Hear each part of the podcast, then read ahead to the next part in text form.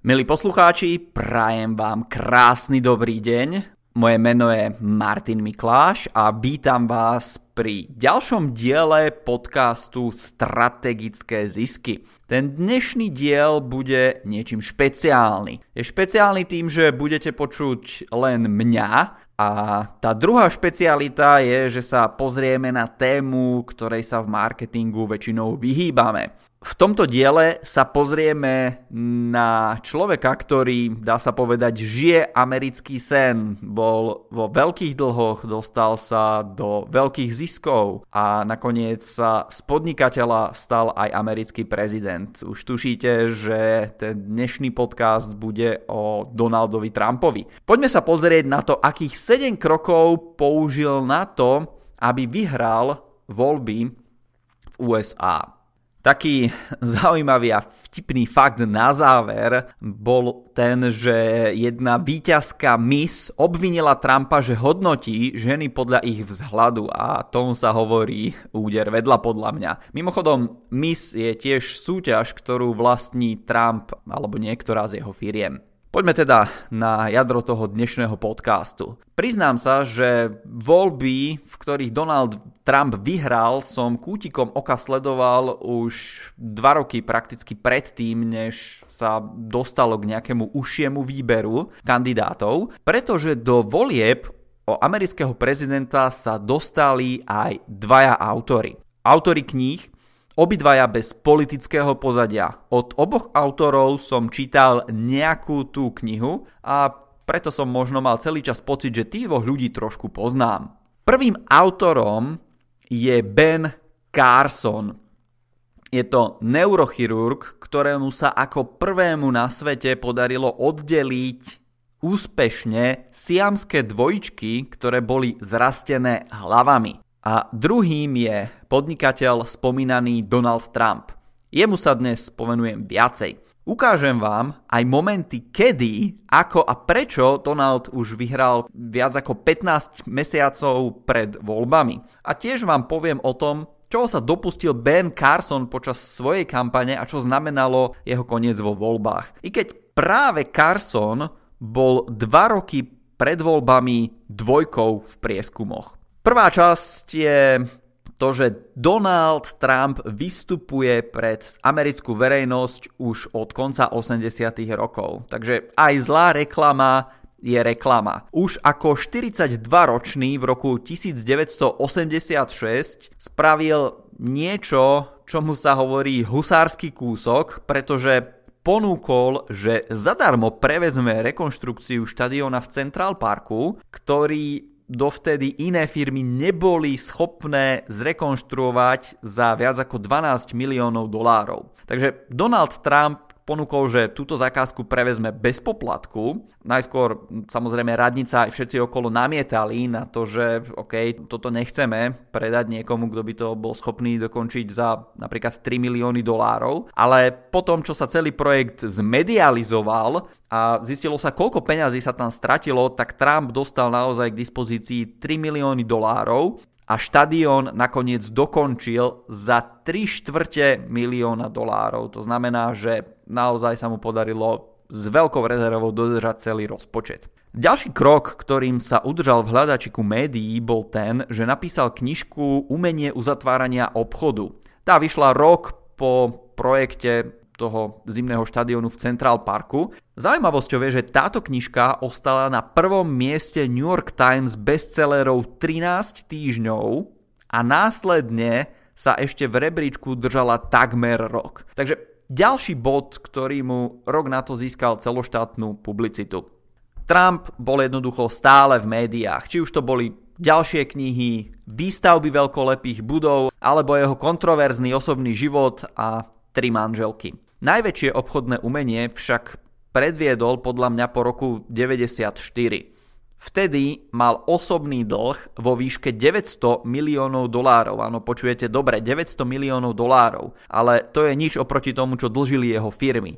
Tie mali na konte mínus 3,5 miliardy dolárov. Bolo to najmä za stavbu kasín, ktoré sa ukázali menej výnosné než čakal. Ale Čo sa stalo? Behom desiatich rokov sa dokázal Trump dlhov zbaviť. Firmu aj svoje osobné konto dostal do plusu. Dodnes, do momentu volieb, sa jeho odhadovaný majetok rozrástol na plus 3,5 miliardy dolárov.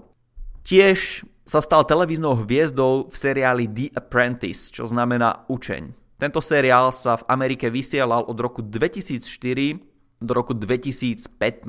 Ďalší beh seriálu odmietol s tým, že pravdepodobne bude kandidovať na prezidenta. O čom bol tento seriál? Cez neho Trump najímal ľudí do svojich firiem alebo vyberal medzi celebritami toho najlepšieho v úvodzovkách učňa. Stále senzácie tohto typu mu zaistili teda, že naozaj mimo médií bol len zriedka kedy.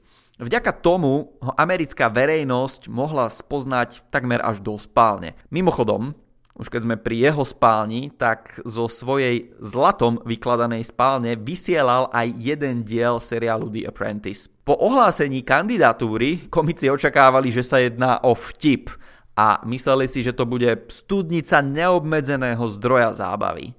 Aj preto Trump dostal takmer neobmedzený čas na rozhovory, priestor dostal v televíznych seriáloch, kedy si z neho uťahovali rôzni komici pri kreslených, komediálnych, ale aj vážnych seriáloch. Dostal priestor počas komediálnych večerov, kedy zase stand-up komédia alebo rôzni iní ľudia si z neho uťahovali a zase na ňo upozorňovali, alebo pri iných príležitostiach. Takže neobmedzený čas na rozhovory bolo veľké plus počas jeho kampane. Ale niektorí analytici už 15 mesiacov pred voľbami začali naplno očakávať to, že Trump vyhrá. I keď tomu do poslednej chvíle žiadne prieskumy veľmi neverili. Prečo to bolo tak, to je otázka na iný marketingový článok. Ale dokonca stalo sa aj to, že pred voľbami asi mesiac kvôli škandálu, respektíve rozhovoru, ktorý niekto tajne nahral, jeho popularita začala klesať.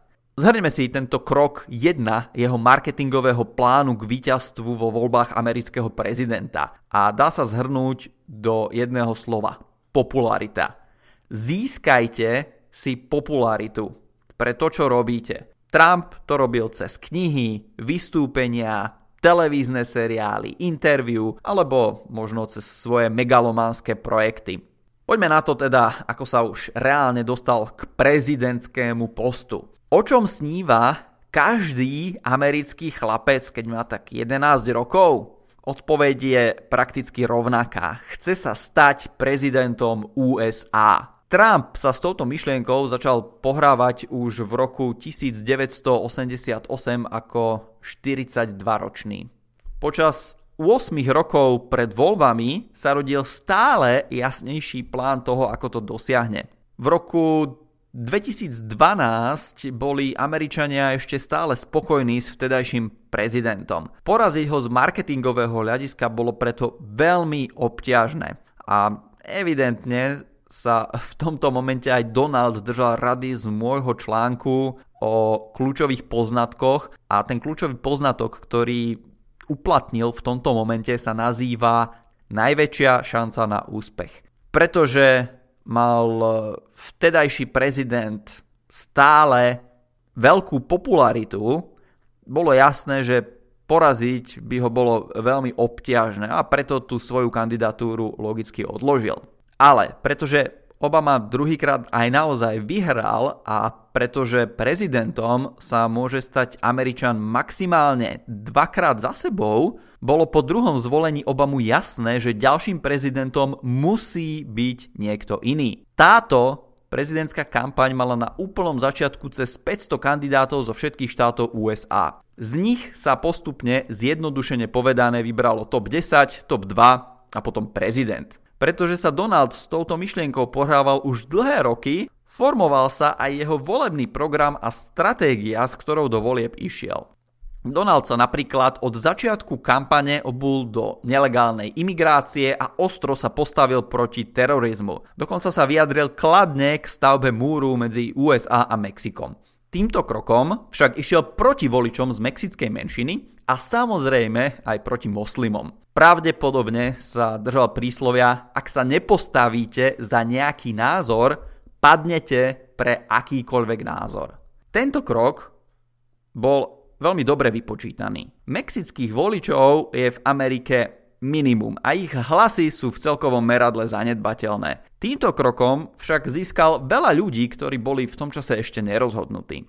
Svojou politikou oslovoval najmä bielých, oslovoval najmä pracujúcich ľudí a dokonca sa mu podarilo získať aj voličov z tradične demokratických štátov. Stalo sa niečo, čo sa žiadnemu prieskumu nepodarilo odhaliť. Vznikla tzv. skrytá koalícia za Trumpa. Demokrati síce vyhrali v mestách, ale na vidieku mala Trumpová republikánska strana náskok často o viac ako 40%. Teraz sa vráťme trošku v čase.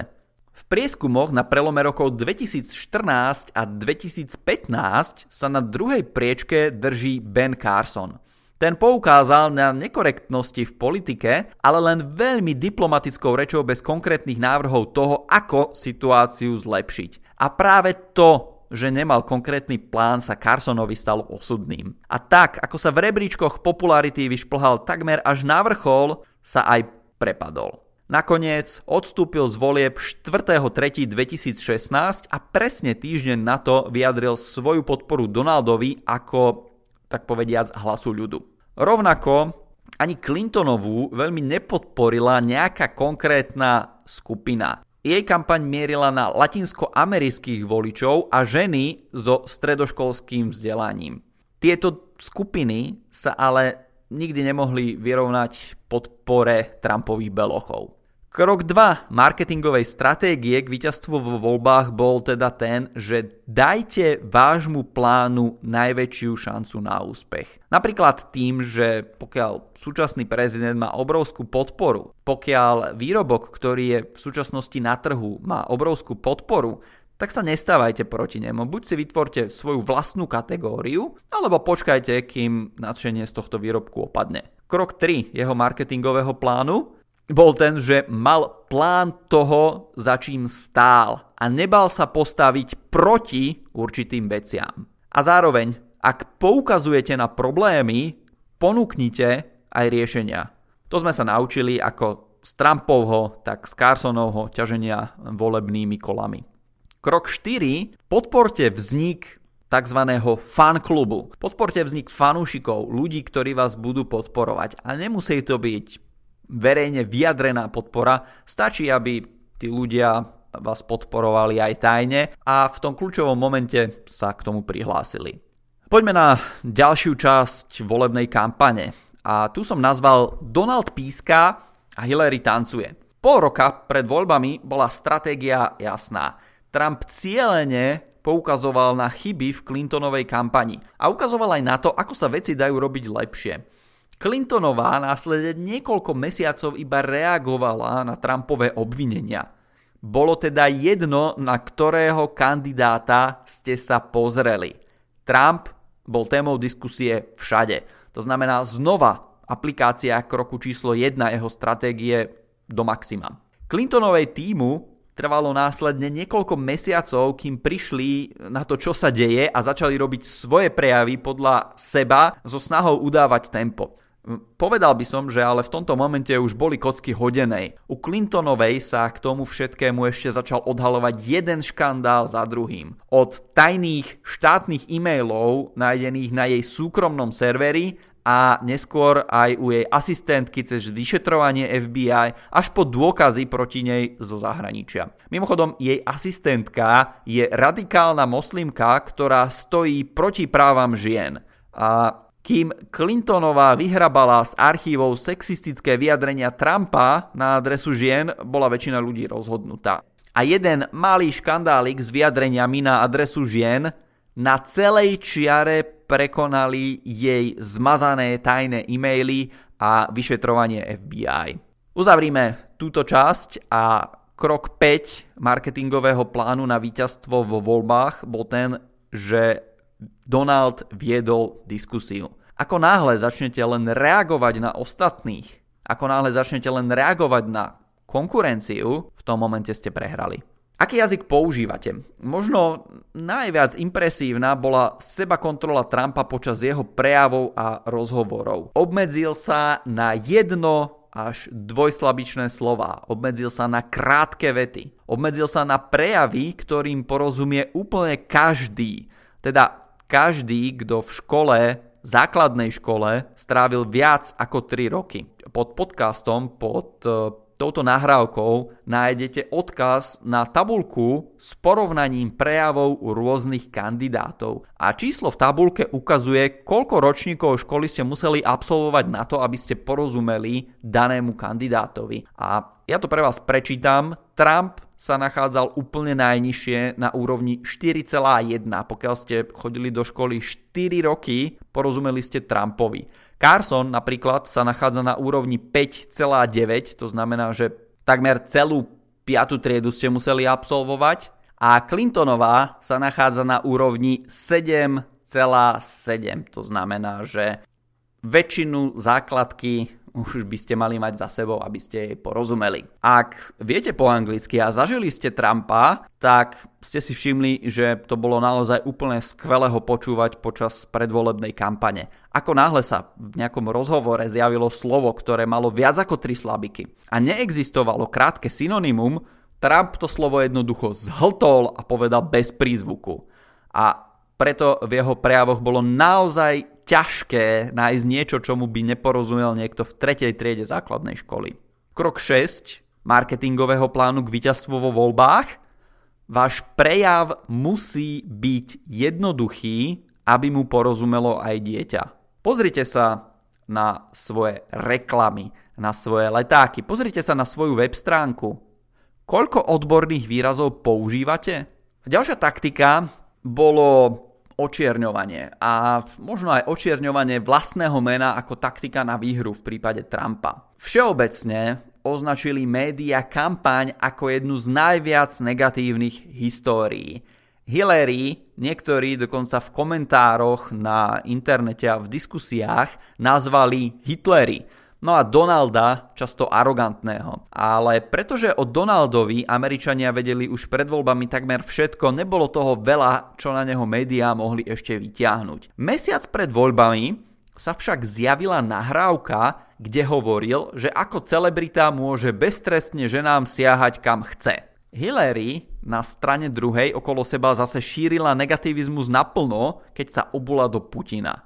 Ale povedzme si úprimne, keby mal každý z nás na sebe pripevnený nejaký USB kľúč alebo čip, ktorý by nahrával naše rozhovory a nahrával by naše myšlienky počas celého dňa, na konci dňa by ste potom to USB mohli vytiahnuť, strčiť do počítača a každý by sa mohol pozrieť, na čo ste kedy mysleli, o čom ste hovorili, tak asi by nikto z nás nebol svetý. A práve táto nahrávka ukázala, že Trump je tiež iba človek a nie nejaké monštrum. Ukázala, že aj on má svoje slabé stránky. Inak to je kľúčový prvok, pokiaľ máte nejakého hrdinu napríklad vo filme, pretože tie slabé stránky existujú u každého veľkého hrdinu. Superman má svoj kryptonit. Každý hrdina veľký má nejakú tú svoju slabú stránku. Poďme ďalej. Táto nahrávka ukázala tiež, že Trump nie je iba nejaký arogantný podnikateľ a práve táto nahrávka ho viac priblížila k bežným ľuďom a získala si sympatie vo voľbách. A preto sa priznám, že osobne mám u nahrávky otázku, že či ju zverejnil on sám alebo tým okolo Clintonovej. V každom prípade, to čo rozhodlo v prospech Trumpa, tak to bol strach. Prečo? Pretože hrubé reči nie sú niečo, pričom sa musíme báť o život. Je to urážlivé? Áno, ale nie ohrozujúce. Ale v prípade Clintonovej a to, že sa obula do Ruska, už ide o život v prípade, že by sa začala vojna. Krok 7 marketingového plánu k víťazstvu vo voľbách prezidenta USA bol ten, že Trump ukázal svoju ľudskú tvár. V marketingu to môžete aplikovať tak, že sami poviete o svojej slabej stránke. Sami ukážete na nejakú slabinu celého vášho projektu alebo plánu. Mimochodom, ľudia aj tak neuveria ideálnemu človeku, neuveria ideálnemu produktu, neuveria ideálnej službe alebo ideálnej firme, neuveria dokonalému človeku, produktu, službe alebo firme. Takže ukážte tiež, akého strachu alebo akého problému sa ľudia vďaka vám zbavia. To bol krok 7, ešte tu mám taký malý bonusový krok na záver. Nazval som ho Dobré kontakty na nezaplatenie. Pokiaľ poznáte Donalda Trumpa ako obchodníka, tak viete, že rád si zahrá partičku golfu s možným biznis partnerom pred tým, ako s ním začne obchodovať. A tomu umožní zistiť rôzne veci, ako sa stavia k hre, či podvádza v takýchto maličkostiach, zistí ako jedná mimo kancelárie a podobne a možno aj práve vďaka tomuto hobby vybudoval najluxusnejšie golfové ihriská a kluby na svete. A už keď sme pri tých dobrých kontaktoch, viete kto všetko je členom jeho golfových klubov? Keď sa prejdete po šatni napríklad v New Yorku, tak nájdete na skrinkách mena väčšiny minulých súčasných prezidentov a kandidátov od Bushovcov až, áno, po Clintonovcov. A preto po pevnom Donaldovom osobnom rozhodnutí ísť do kandidatúry na prezidenta bolo získanie podpory od iných ľudí relatívne jednoduché, pretože to s nimi dokázal efektívne odkomunikovať. Rovnako ako ostatné veci počas svojej kandidatúry. Bonusový krok stratégie k víťazstvu vo voľbách alebo v biznise je ten, že efektívna komunikácia s kľúčovými ľuďmi vám zastreší úspech. Uzavrime kapitolu o voľbách. Čo sa stane teraz? Špina vynesená na povrch počas predvolebnej kampane je ako špina v nádrži, kde doplňate vodu. Počase prestanete vodu doplňať a špina sa zase usadí na dno. Američania zabudnú na predvolebnú kampaň a nového prezidenta budú mať radi. Stratégia priebehu volieb bola tiež rovnaká ako dobre napísaný filmový scenár so šťastným koncom pre Trumpa. A stalo sa tak tiež aj kvôli tomu, že mysle ľudí sú filmovým priemyslom trénované vidieť tieto vzorce toho, čo sa kedy má stať počas filmu. Trump sa zároveň počas predvolebnej kampane ukázal ako skvelý rečník, ktorý dokáže presvedčiť masy ľudí. A Povedal by som, že za tým stoja desiatky rokov obchodovania v tom skutočnom svete. Konec scenára, ten už teraz poznáme tiež. Mimochodom, ako je na tom vaša komunikácia? Štatisticky stačia naozaj malé zmeny na to, aby sa váš pracovný, obchodný a podnikateľský úspech zvýšil viac ako 5 násobne. A o koľko dnes prichádzate, keď si uvedomíte, že zarábate len zlomok toho, čo zarábať môžete? Aký je ušlý zisk zo všetkého delegovania práce alebo z uzatvárania obchodov, pokiaľ sa vedome nezaujímate o zlepšovanie komunikácie podľa systémov, ktoré fungujú na celom svete. V čase nahrávania tohto dielu podcastu sa nachádzame tesne pred konferenciou o efektívnej komunikácii. Kliknite na odkaz, ktorý nájdete pri tomto podcaste a, a príďte na túto konferenciu. Ďakujem za pozornosť v tomto momente a teším sa dovidenia na tomto projekte, na konferencii efektívnej komunikácie alebo niekedy inokedy v budúcnosti. Pekný týždeň!